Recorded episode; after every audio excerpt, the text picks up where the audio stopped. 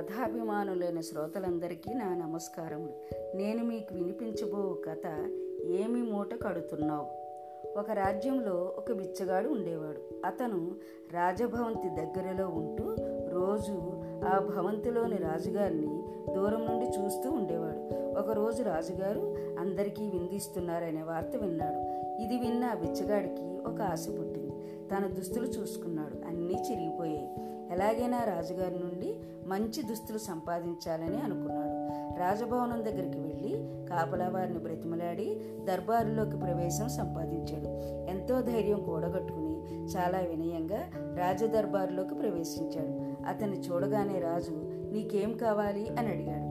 దానికి ఆ బిచ్చగాడు రాజుగారికి వంగి వంగి దండాలు పెడుతూ ఇట్లా అన్నాడు. రాజా నాకు మీరు ఇస్తున్న విందుకు రావాలని ఉంది. దయచేసి తమ పాత దుస్తులు ఇప్పిస్తే అవి ధరించి విందుకు వస్తాను. నా దగ్గర చినిగిన బట్టలు మాత్రమే ఉన్నాయి.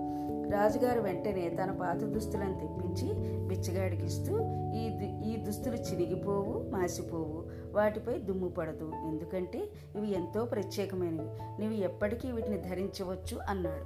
బిచ్చగాడి కళ్ళ వెంట నీరు రాగా రాజుగారికి ధన్యవాదములు చెప్పాడు. ఆ దుస్తులు తన గదికి తెచ్చుకుని ధరించి అద్దంలో చూసుకుని మురిసిపోయాడు బిచ్చగాడు. అయితే రాజుగారి ఎంత చెప్పినా బిచ్చగాడికి ఆ రాజుగారి దుస్తులు చినిగిపోతే ఎట్లా అనే భయం పట్టుకుంది. ఎందుకైనా మంచిదని పాత దుస్తులన్నీ మూటకట్టి తన వెంట తిప్పేవాడు. రాజదుస్తులు చినిగిపోతే తన పాత దుస్తులు ధరించవచ్చు అని రాజుగారిచ్చిన విందు భోజనం చేస్తున్నంతసేపు ఆనందంగా లేడు. బయట ఎక్కడో దాచిన తన పాత దుస్తుల మూట ఎవరైనా ఎక్కడైనా పారవేస్తారేమో అని భయం. క్రమంగా రాజుగారి మాటలలోని సత్యం తెలిసి వచ్చింది. ఎన్ని రోజులు ధరించినా దుమ్ము పడలేదు. కొత్తవిగానే ఉన్నాయి. కానీ తన పాత దుస్తులపై మమకారంతో ఆ మూట వదిలే వదిలేవాడు కాదు.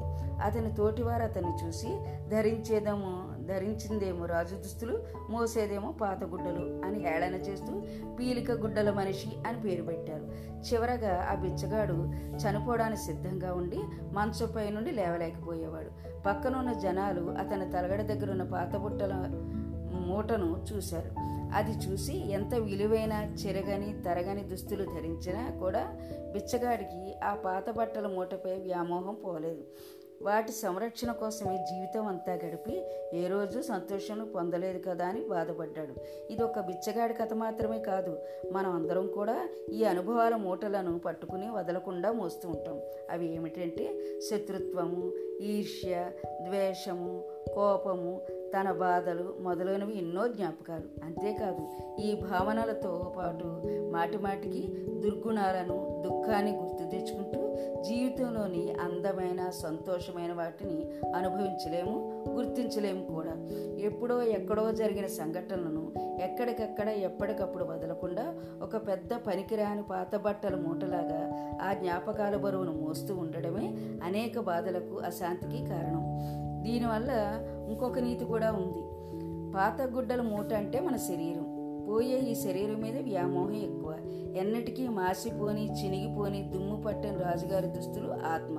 రాజుగారి దుస్తులు ధరించినాడే గాని పాతగుడ్డల మీదనే చేస ఇది మనం వదులుకోవాలని ఈ ఈ కథ ఎందలి నీతి. నా కథను శాంతం విన్నందుకు మీకు నా ధన్యవాదాలు.